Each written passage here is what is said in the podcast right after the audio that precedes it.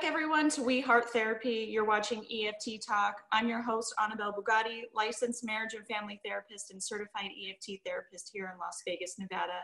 We have Jim Thomas. He's one of our certified EFT trainers and supervisors out of Denver, Colorado. He's the director of the Center for EFT in the Colorado uh, Denver metropolitan area.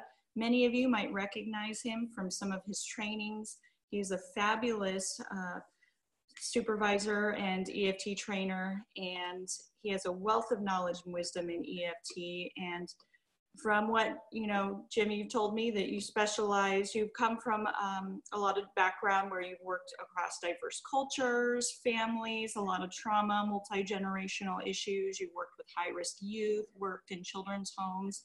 So he's got a lot of experience with diverse cultures, trauma backgrounds he's your man. So I'm so excited to have you with us today. And well, today, thanks for having me. Thank you again. So today's um, episode comes by special request from some of our um, new beginning EFT therapists. And oftentimes in EFT, we we talk about using curiosity and empathy as as approaches in EFT, and we kind of throw these phrases around like just get curious. Yeah. So so today we're going to talk about exactly what those mean. And, and Jim, if you can kind of enlighten us, what do we mean when we say, when we use curiosity, how do we kind of look at that through the EFT lens? I, I like the way you said that, that we just throw these words out there. I mm-hmm. think, um, you know, like we'll say like, just put it in the cycle. And then the new person's like, what does that mean to put it in the cycle? You know?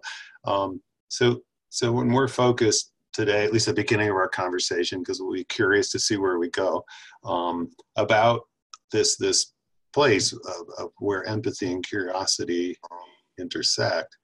And um, the first thing that comes to mind is the saying, you know, curiosity killed the cat.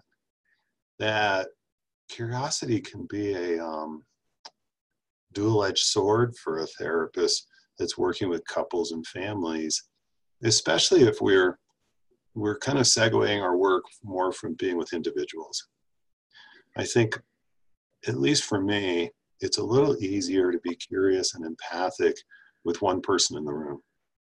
Now, one person can say whatever they want about other people in their life, and I just can be curious and empathic. Oh, it sounds like your spouse is a real blankety blank, and your boss is so this, and your neighbor is terrible, and that, you know, you put that person in the room with me, and they're sitting across the way or next to them on the couch or next to them in the chair, you know, and suddenly there's a person there.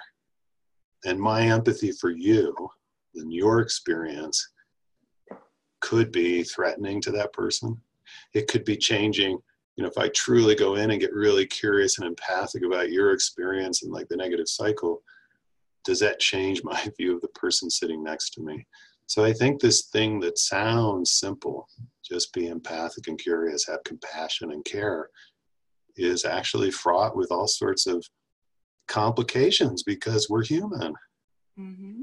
And oftentimes, you know, I love how you say curiosity killed the cat. So sometimes, you know, most often we get curious, and, and we're going to talk about curiosity more explicitly in a second, but oftentimes we as a therapist already know what we're looking for and yeah yeah. pulling it out but sometimes the client will surprise us and they they pull this deep deep dark thing and you're like oh i didn't know that was in there. So sometimes yeah. What? That happened? Yes. Oh my god because we're human and we we get absorbed in stories. And you're right we we we think we know where we're going i mean it's that this wonderful gift. So most of the therapists listening are probably um, using emotionally focused therapy with couples or families, maybe applying it to individuals. Um, this gift that Sue Johnson has given to us, I, I mean, uh, um, I think it's powerful, right? She combined the curiosity of humanistic psychology with the curiosity of systemic thinking. You know, what's happening inside people and what's happening between people. And then she, you know, wedded it with attachment theory and, and the curiosity about how much we really need each other. And and so yes the ideal is to be able to go in and just be genuinely curious about what's happening to you guys here in your struggle what are your core conflicts how do you get wrapped up in a negative cycle what's really happening beneath the surface? What's the meaning of all that?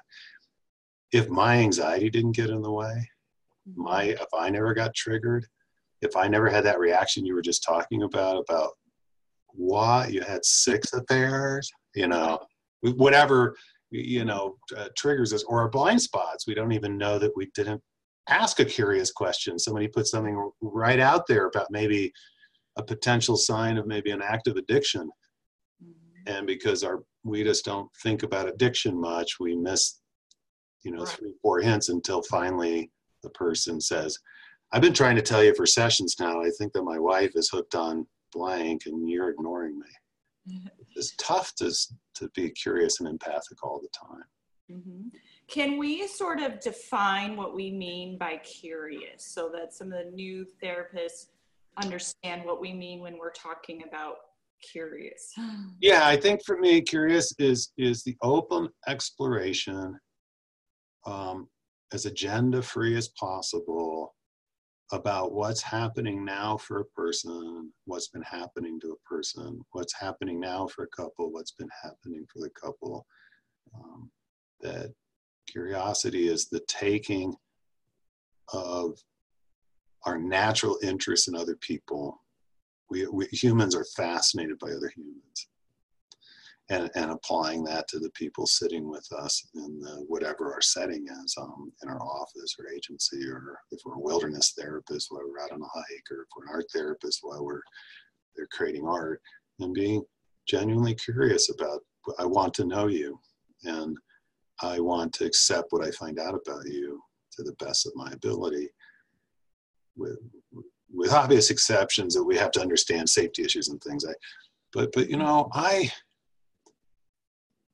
and I think that that curiosity, not tethered to empathy, they come they, they come together. It's like the goal is for me to really understand this from your experience, your perspective, and help you not be alone in it. Mm-hmm. That there's something about being seen and understood that's so primary and primal to the human. This is, I think, part of what Sue talks about that um, and to be an accepting, caring person in response. So curiosity is, yeah, I want to know you, and I want to know, you know, it's the old musical, you know, the getting to know you, getting to know all about you, applied in a therapeutic setting.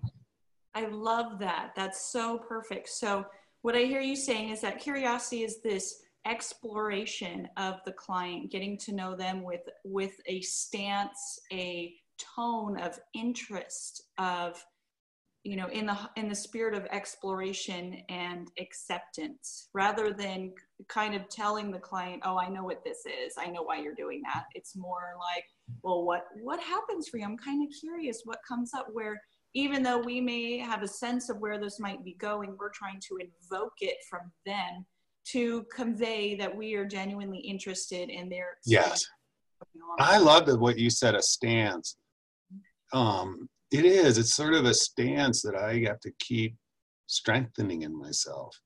I have to channel like I have to channel. I think I, my favorite humanist of the 20th century, and, and I think was Rogers, and I, I would say Fred Rogers. You know, our minds go to Carl, but you know, and Fred said that anything that's human is mentionable and anything that is mentionable can become more manageable. If we can talk about our feelings, they become less overwhelming and less upsetting and less scary. The people we trust with that important talk can help us know that we are not alone.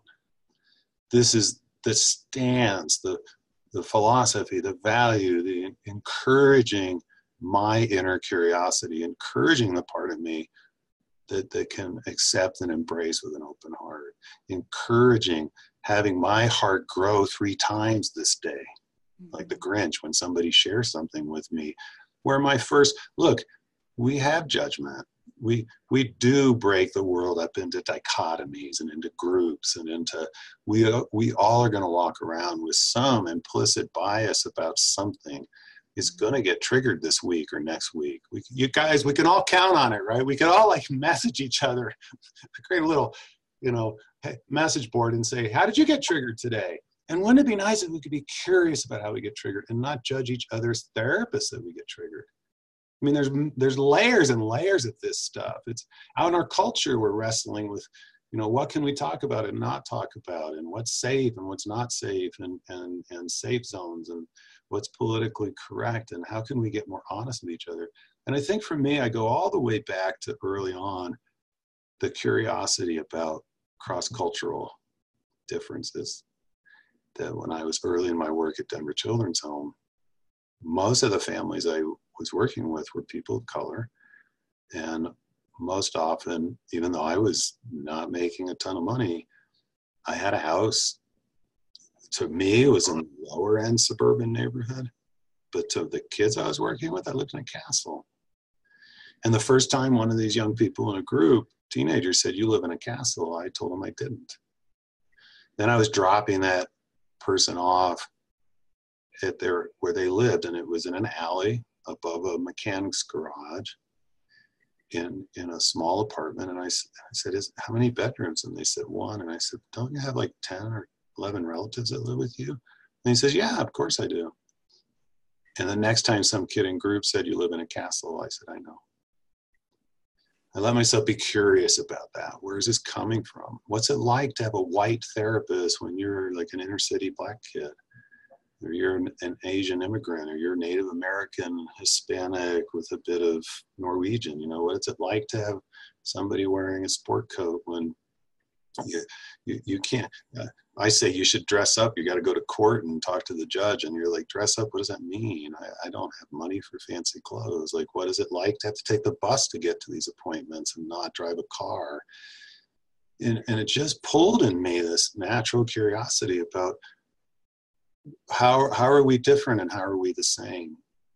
And it's that's the stance that I want to have. That's the stance I want to have. And it gets challenged all the time. I like as soon it's like skiing moguls here. Yeah. You know, I'm skiing the moguls and I'm hitting the bumps. And as soon as I say to myself, wow, I'm really hitting the bumps, it's usually when I crash. It's like as soon as I think, wow, I'm really accepting, in comes the family or the person, which I, oh, I'm sorry. Um, I, I love, comes, yeah, a family or person who's going to challenge that for me. And, and can I see that as opportunity to grow? Can I be accepting and curious and empathic about my own reactivity? It's it's layers. So I love what you're saying, and curiosity is is multifaceted in EFT. So let's kind of peel back the layers and go through this because okay. there's many functions. So um, at the first part, it helps us really so in EFT, we're all about we don't we don't want to tell the client how they feel. We want to invoke it. Okay. From, so let, us do it through the steps. You know, step one of the model, assessment and attunement. I'm curious about what brought you here. Mm-hmm. I'm curious about what kind of core conflict you're struggling with. I'm curious about what it's like to be here. I'm curious about whether you've been in similar situations. Have you been in couples therapy before? I'm curious about what that experience is like. I'm yeah. curious about what you're looking for here and what you hope for from me and how I can best serve you. Oh, and look, you appear to have a cycle. I'm curious about that. I'm curious about your response or reaction to me saying maybe you have a cycle. I'm curious about your cycle. I'm curious about what it's like to be in your cycle. And I feel myself calming down as I say these things, right? And I'm curious about that reaction I just saw in you. I'm curious about how you just turned away from her and folded your arms. And I'm curious about you just told me you don't want to talk about it. I'm curious about what's that's like for you to tell me you don't want to talk about it, but I don't go away. Because I want to know what it's like that you have to turn away from her and fold your arms and I'm curious about what I just saw in your eyes. I saw a little bit of sadness go by. I'm curious about your tearing up now What's this like? I'm curious. Has anybody ever paid attention to you like this when you were a kid? Curious, did anybody ever come to you with like milk and cookies and say, Bob, what's it like to be a little guy? What's it like to be a third grader? What's what do you get excited about? What do you get scared about? And I'm curious, your wife reached over and touched your shoulder and your shoulder slumped and you turned back to her and you're making eye contact with her. What does it mean to you that your wife reached out and touched you even though you were turned away? What's happening now? I'm curious about what's happening now. And pretty soon I can thread all of this together. What I just did actually came out of a core skills group I was working in, leading uh, five, six years ago here. And, and um, I said, what if we were to describe each of the steps and the key moves in EFT through the lens of curiosity? And this is what they came up with. They went off into different groups and they all came back with, we could pretty much look at all, everything. And this is what Sue's telling us. She says, we're process consultants. Yeah.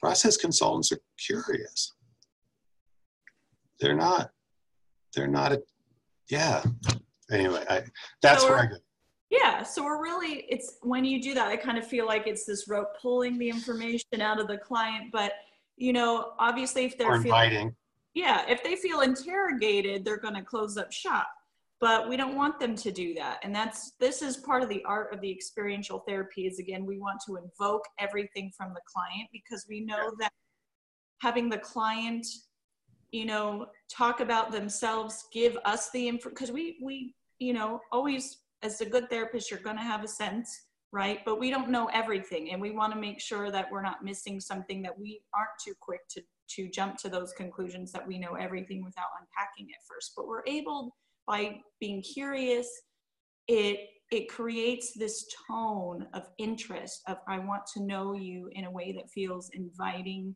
to the client because most people on this planet are looking to be heard. They all have a story and they want to tell it.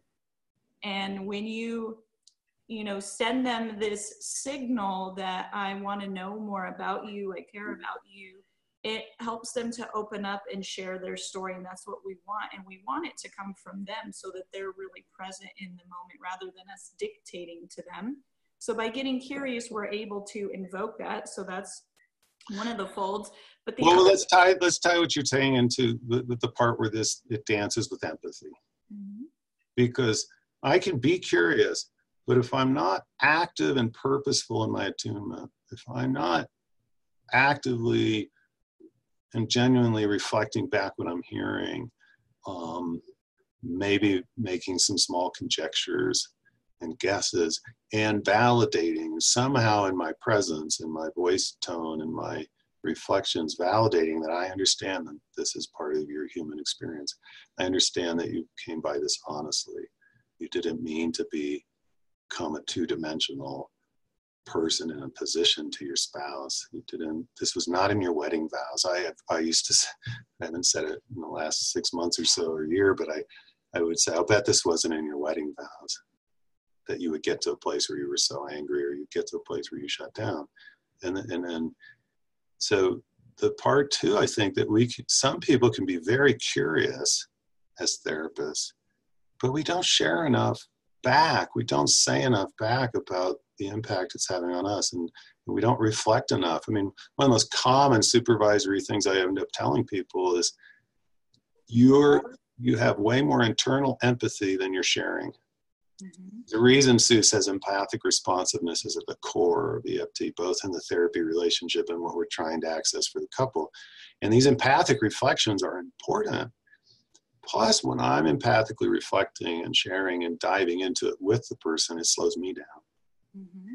So that I, my curiosity leads to greater understanding and sense of the person, which leads to more curiosity, which leads me to discover new things about them or with them, which leads to me sharing empathically that I'm here and I see you and you're not alone in this.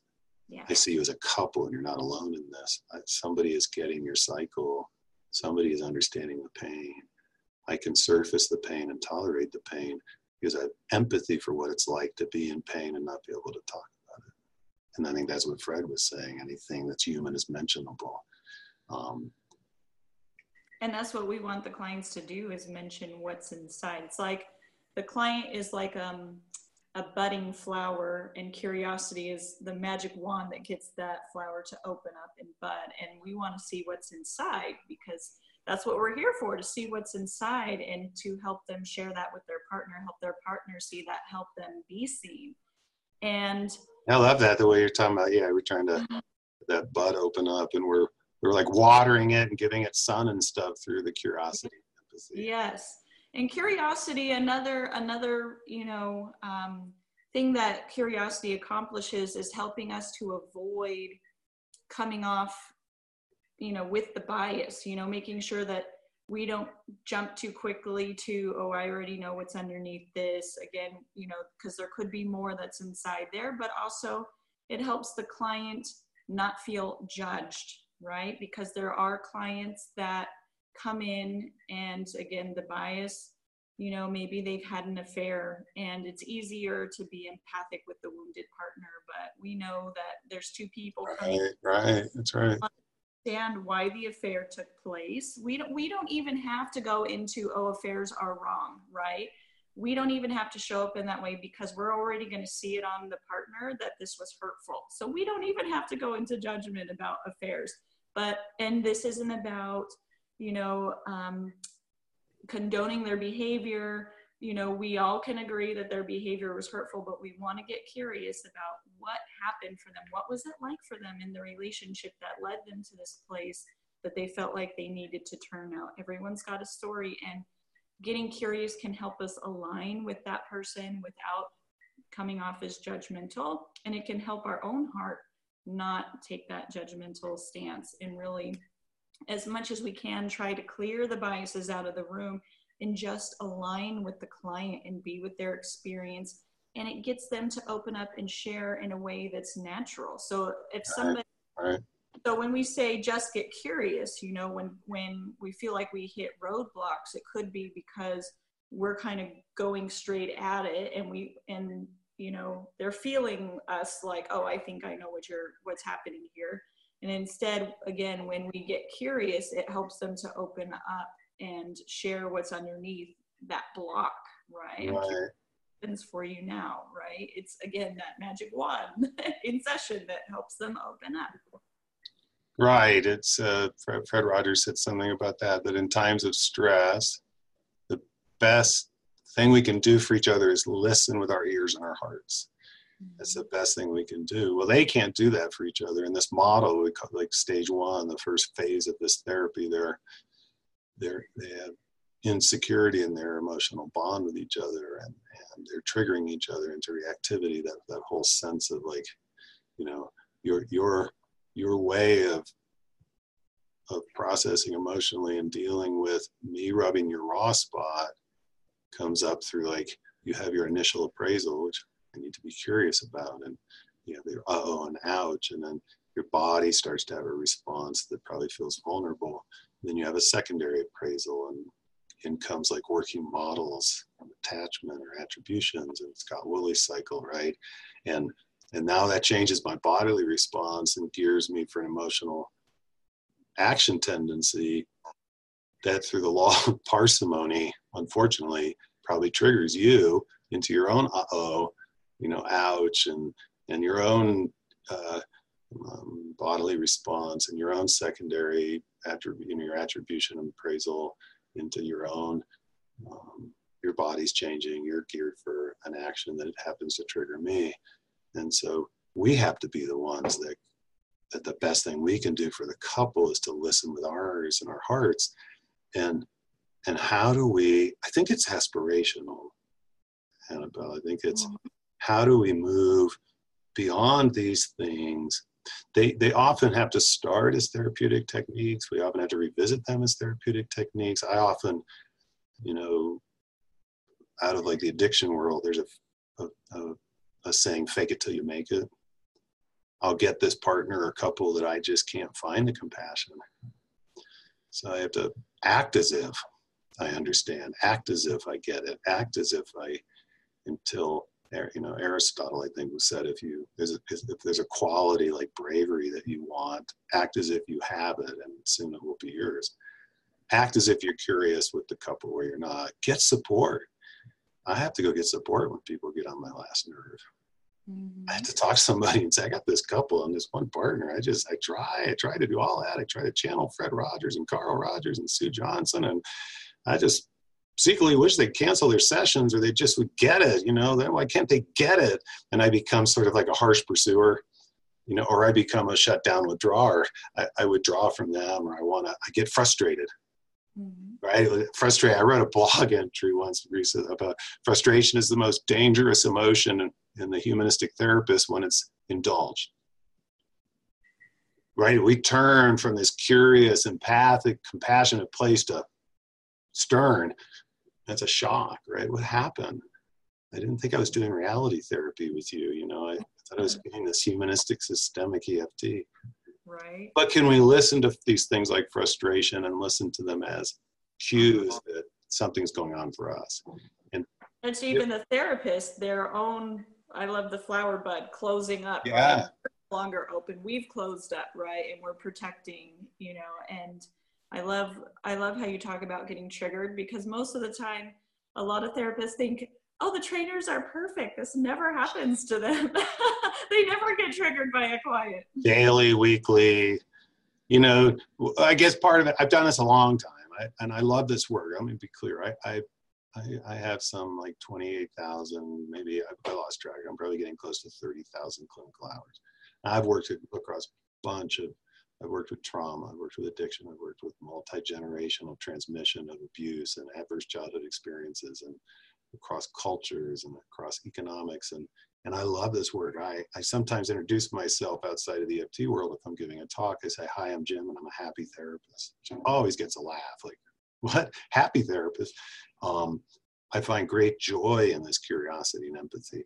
I, I'm at a point now where, I mean, the primary practice I'm doing is two day and three day intensives with couples and families where one couple or family at a time are coming here to to Lakewood to the Denver area to do therapy with me for and, and for two intense days. And I'm passionate about that. And um and it's a constant curiosity about what's what, what's getting triggered in me what just got triggered in you. Can we talk about being triggered? Can we be more human in this? I think that's the other part of it the danger in having a map, we have this map that Sue's given us and people have added to. We have outcome research indicating it works, and we have process research about key moves, and we have interventions that are named, and we have an idea of steps, and we have the great gift of the EFT Tango. Um, thank goodness for that, which I think you know Becca sort of helped bring out of Sue in a conversation. Um, and and and in the end, I think it's kind of what Carl Rogers said. One of the last things he said, he was at the Evolution of Psychotherapy conference. I'm going to paraphrase it. I, I, don't remember exactly how he said it. About six weeks before he dies, and they're interviewing him, and they say, "What do you? Where do you see the field going?" This is like 1980s. Managed care is hitting, and you know, create a cookbook.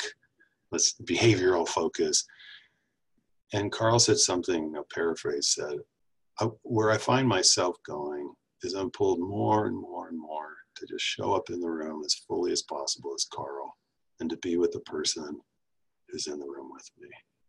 Unfortunately, I don't see the field heading in that direction. And EFT is part of like trying to reclaim that, that that is, is a relational thing. It's about being with people and then being with ourselves mm-hmm. and loving I, I think, what is it? Uh, Fred also said, love isn't a state of perfect caring. It's an active noun like struggle. To love someone is to strive to accept that person exactly the way he or she is, right here and right now. The most reactive couple, the affair in which the person's in denial about the impact of the affair, the addiction. And this is the world I live in, I think, where I, I get curious because my work keeps bringing me to that intersection of addiction, pain, trauma and shame that that where these you know so often there's at least two of those in our toughest couples there's some addiction and shame, or there's addiction and pain that's not being talked about, or there's pain and trauma that's not being addressed. There's shame and trauma. There's, or there's three of these. And it can be overwhelming to be in the face of that. We have to be more gentle with ourselves. Yeah. The Desiderata, Max, Max Ehrmann said, beyond a wholesome discipline, be gentle with yourself. I want us all to be gentle with ourselves as we go on this journey. Be curious about the experience for our couples, but also for ourselves and each other, to have empathy and to seek compassion in this. That, EFT is a world that just keeps generating compassion, and I think that's that's a great gift we're giving to the whole sort of therapy mm-hmm. process.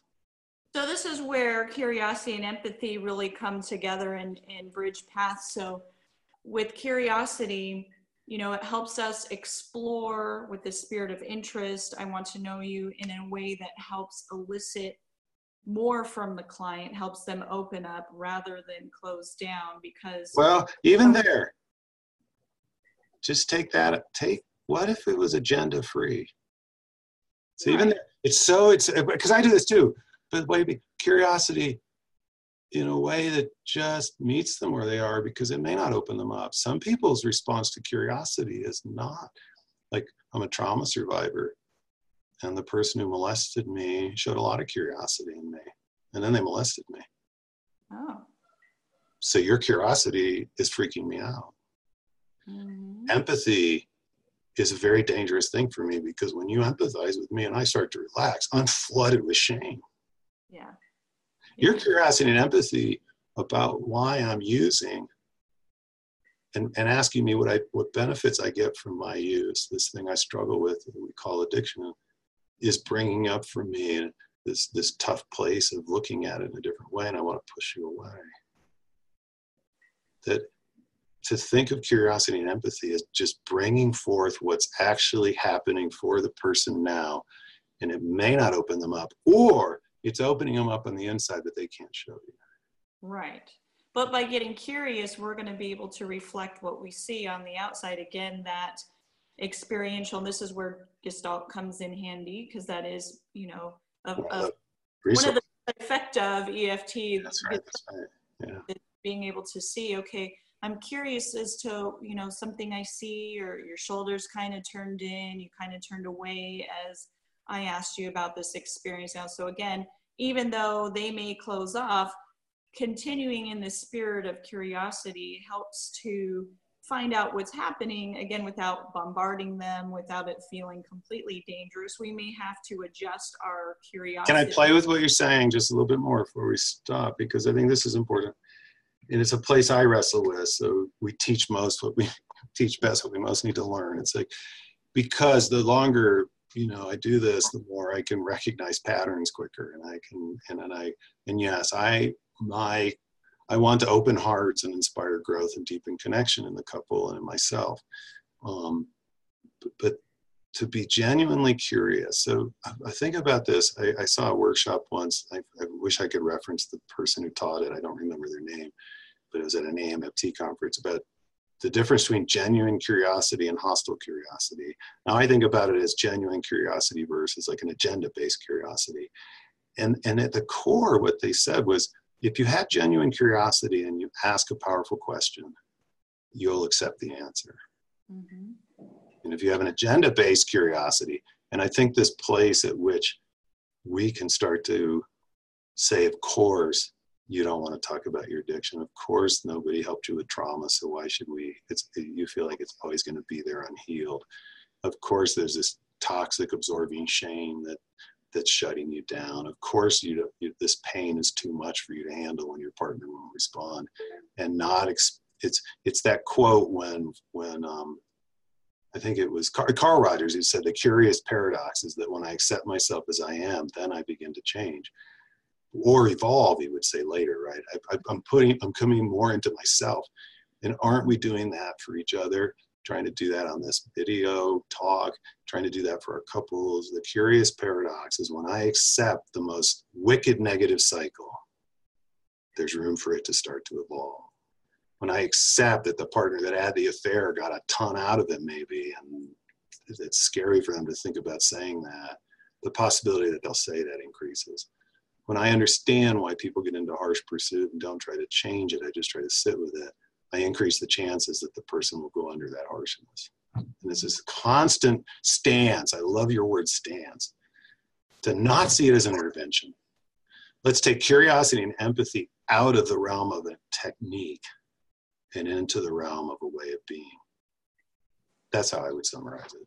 I really, I really love that. And and I think with genuine curiosity, according to the EFT model, we kind of can capture both where it has agenda and not an agenda, right? Exactly. It's a paradox of like we want right. to go to a place, but we're not trying to force that. We're inviting and, like you say, evoking, eliciting rather than pushing. Right the yeah. agenda might be i'm working on a step three i want to you know dig to primary emotion but i'm not so confined like sue says don't be so confined by the steps and the stages that you're not flexible so i may be trying to evoke primary emotion but i really want to dig and find and go with whatever comes up. So yeah. having that flexibility to go with that. And yes. and with genuine curiosity again part of that acceptance is that empathy right? So that that really becomes helpful again helping therapists again avoid judgment for the client avoiding judgment for themselves.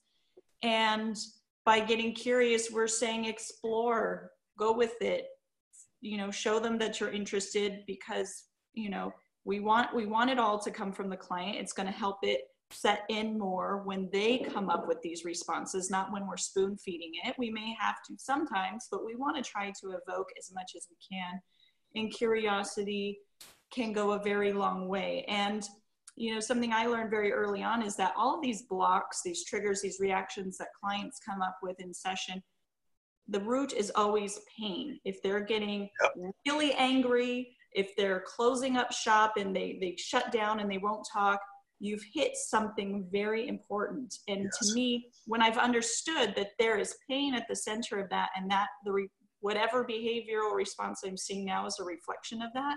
I don't get so triggered by it because I know I've just stepped on something important and now I want to lean into it and get curious. And getting curious helps us explore the blocks, what's coming up. It can help us get further.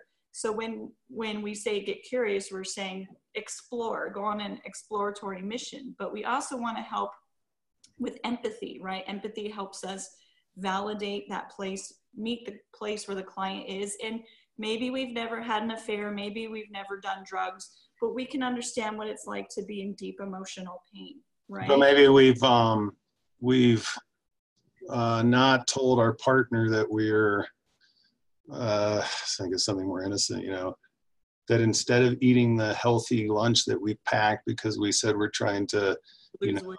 lose weight or, or just eat healthier we didn't eat it and we ran out to McDonald's and we didn't tell them. Uh, you yeah. know, like like the, yeah. it's it's there, but for the Perfect. great God go I. You know that we're we're all human, and I had to work. I mean, literally, I worked with a young person who had murdered somebody at a young age. You know, mm-hmm. and I had to work and find the part of me that could understand murder and could understand that I probably have that inside me. I have if in the right circumstances, right? Uh, you know, it's so interesting as you say that the show The Alienist, the guy actually, mm. everybody has the parts inside of them. It's when they they come together in the right combination and spontaneously combust by some external event. Right. Whoa. yeah, that you, yes, like like we'll say things like, "Oh my gosh, you know those Nazis or those." those those oppressors, those those people that own slaves, you know, they were terrible. And I try to remember they were people like me living in their times. Mm-hmm. Have, and and I'm not saying that to, to excuse, but right. I find, if I can find that in myself, then I, am more accepting of it. You know, right. we're talking about it too. Uh, let's tether curiosity and empathy that we do have other stances in common. Of course. In EFT to, to tether this, like we have a belief in their attachment, right? In their attachment mm-hmm. system. And we're curious about, like Gail Palmer said once, um, we're curious about what happens to them when they feel connected and safe and what happens to them when they don't. And most everything else is noise. Yeah. We are trying to tune in. We do have a bias towards, mm-hmm. I, I'm going to go towards their bond and, and a, a, vulnerable expression of their bond. I'm, i go t- more towards tears and fears. I want to lean in and linger on what's most vulnerable. But I also, how can I be curious about the reactivity? How can I be curious about the shutdown and the harshness? And right. And so, so just so we tether it because it's a floaty. It can be an ethereal conversation at some point. And the other point I think is what you were saying. You've made this progress, right? You're like, and we we we this is part of the EFT journey that's harder to t- train and teach. Is you find yourself now leaning towards pain and seeing, oh, there's probably pain here. There's probably pain behind this reactivity. There's pain underneath this shutdown. There's pain underneath this shame or this addiction. There's pain about the trauma that's never been healed.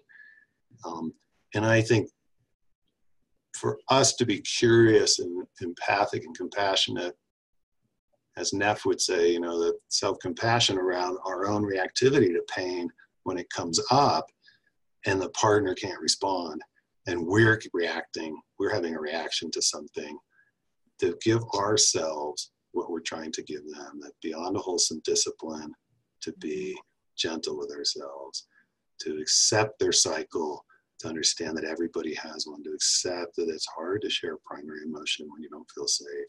It's hard to lean into the attachment meaning of all this if you don't know if your partner's gonna be there.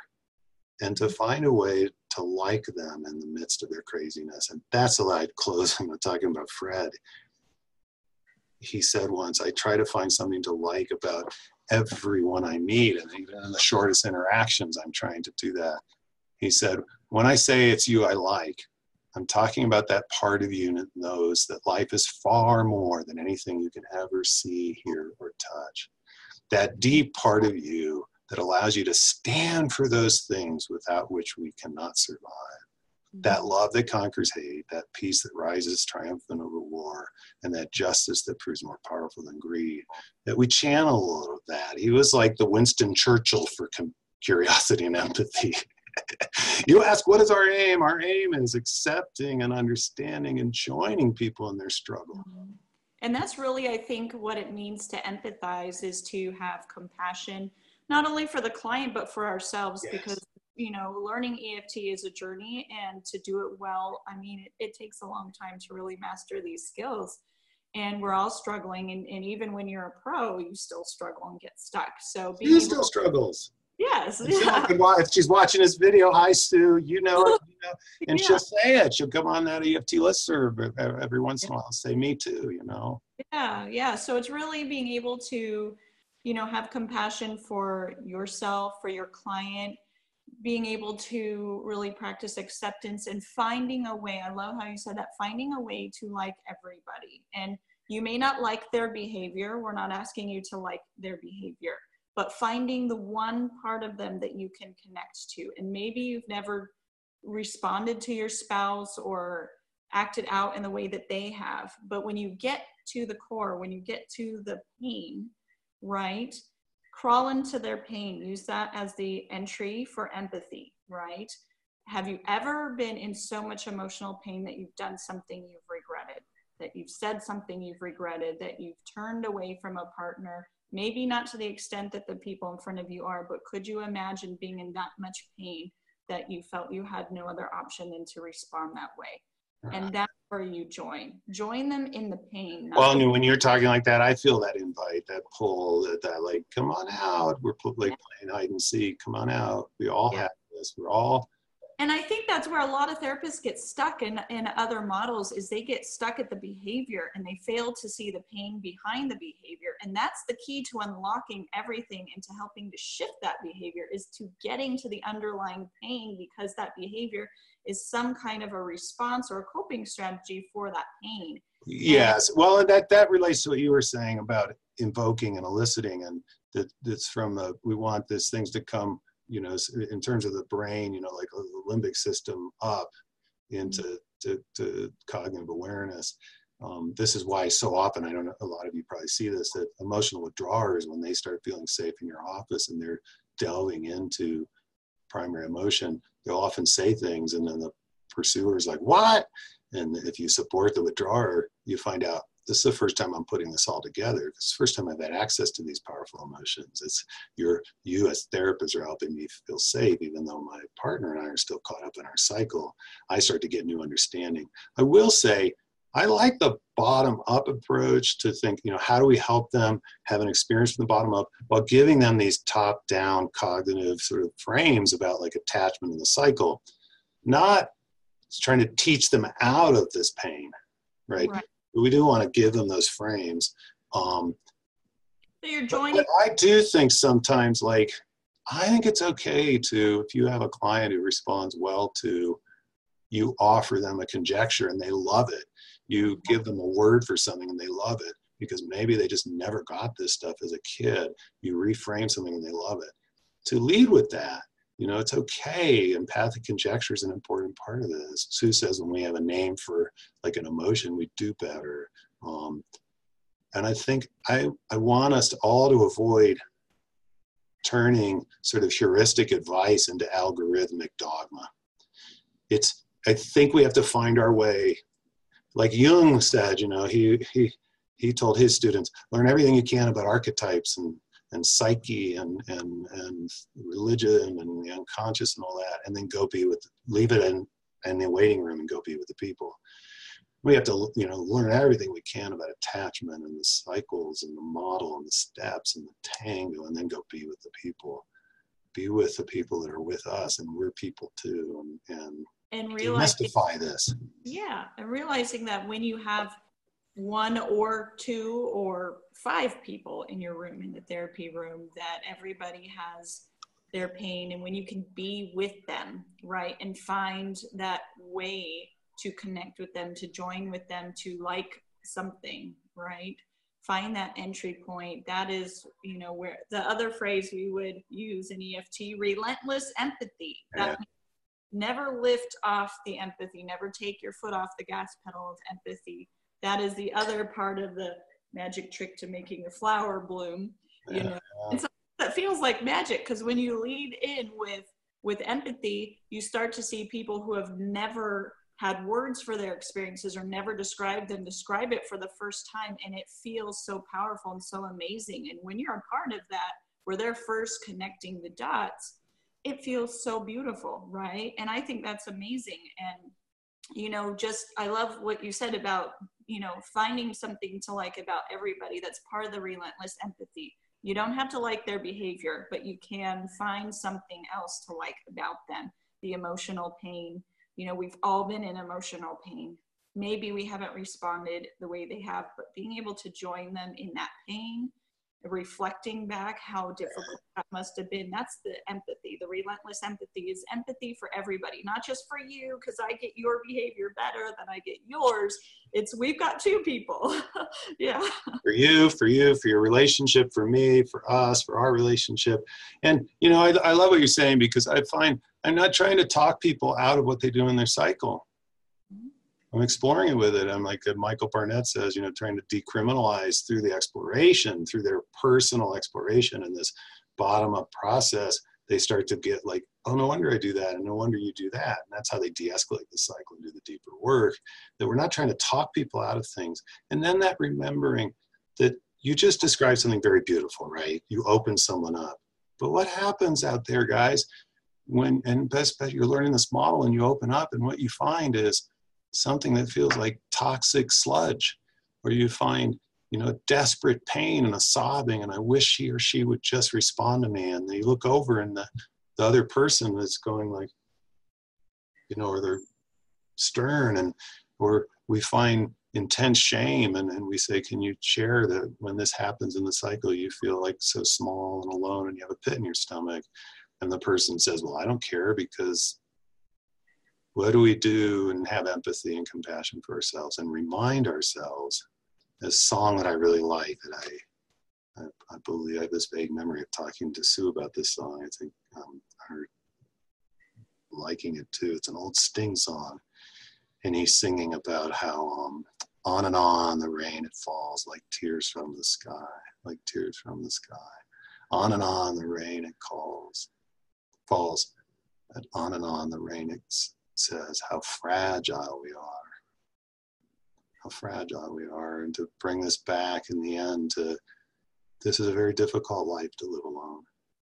And you can be with somebody, but if you are either in harsh pursuit or shut down withdrawal, you have this bond that you never get to really relax into. You never really get to be celebrated as just who you are. You never you don't get all those benefits of a secure attachment that makes this very fragile existence often what's what makes it worthwhile. Yeah. What Fred was calling out to us and saying to children, you know, it's okay, this life's tough.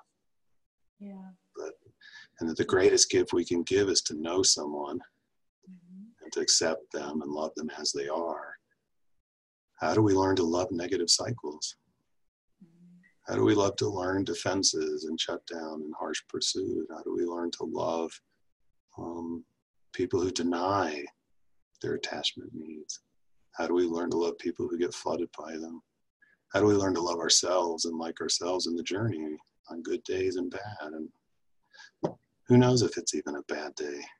We might be having a great day. We may be learning something that we're just not aware of yet. So, yeah, empathy and, and I love, you know, qu- quoting Mr. Rogers, you know, so such a beautiful man, you know, really loving other people, loving humans, including ourselves, right? And understanding that people in pain and who are afraid of being hurt, you know, need intense amounts of love, right? And and so being able to look at you you know? I like this about you that you you have a passion you want you want therapists to be resourced and so you created a video series and you invite trainers to come on and we blither and blather and hopefully say something useful to somebody oh a lot. Yeah but but but I, I see it. I see that you know your your your um you're taking something that you know maybe a curiosity about how can we help people in this therapist journey and that paradox that we both need to struggle but if we have help and mentors and community the struggle doesn't have to feel as hard and maybe we can get through the struggle a wee bit faster you know this this paradox right that, that to have right? with us to have somebody there with us yeah, yeah if i can be there for somebody that's listening you know and you can be there for me and and and and to know I, I, tell you i struggle all the time with this stuff. It kicks my therapy butt you know behind and and um, just and uh, my love for people and my the size of my heart is i feel like it gets bigger and bigger and i'm welcoming people and visualizing and people are coming from all around the country to see me i don't know how that happened you know? Um, i've been doing these intensives for like 10 years and i love them. I'm i'm i and I'll be sitting in an intensive and all of a sudden it's a struggle. How do we go be in the struggle? That was, you know, I, I do this gaining tractions, get to softening workshop that came out of some discussions with Sue and some my own experiences. And I'm going to be going to Edmonton. It's like May 26th to the 29th. And we're doing a three day version of it and co-created with the EFT community there. And, and I just love going in there and getting in the struggle. Yeah. And then let's find our strengths and our experience and our hope while acknowledging our vulnerabilities and our doubts and our fears and make this community safe for that, which is, is top notch. The EFT community has so many levels. I can say this too, as a trainer, you know, and there's other trainers that we've done this. We've been to a lot of communities what feels so personal, even as a therapist or within a community, is universal. The struggles we, we all face are very, very similar. And if you're out there thinking, no, no, no, it's me, I'm the only one, you're not, you're not alone. Yeah. Empathy, empathy for yourself, empathy for each other.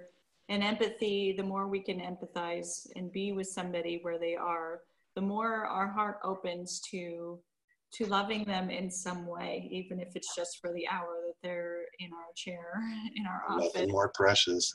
Yes, yes. So kind of to to sum up, you know, what we've talked about is that empathy and curiosity are two strategies in EFT that help us really open up the client, really help them feel, you know, that we're genuinely interested, help them you know help convey a stance or take help us take a stance that you know doesn't convey judgment that helps to as much as it can to remove bias and helps us to join with the client and find a way to to join with them and come alongside them you know regardless of the behavior regardless of, of what they've done or what's getting triggered in us yeah, yeah. yeah. Regardless of that it helps us to find that way to join with them and be with them and to find something to like in them and even though they may have done something hurtful because we've all done something hurtful right? And so to have somebody come alongside you and it makes it safer the real key point is that it makes it safer. And that's what we want in eft is safety to explore to unpack to help them experience and go deeper into this you said to be able to soon as that paradox, as soon as I've accepted this, then change starts to happen. Well, that's what we want to do is help bring it out to the surface, put it on the table, practice acceptance, so then we can start going in that direction. I love it. You should yeah. be out there speaking. I hope you go and do so you get passionate. It's nice. Thank you. Thank you. I love EFT and I love that people love EFT and you know it is kind of a religion for me because it it promotes acceptance right we're no longer pathologizing and telling people something's wrong with you because you're needy right we pathologized having attachment needs which you know drives me crazy you know i think it's an aspirational way of being the, yeah. the way of showing up in relationships and yeah.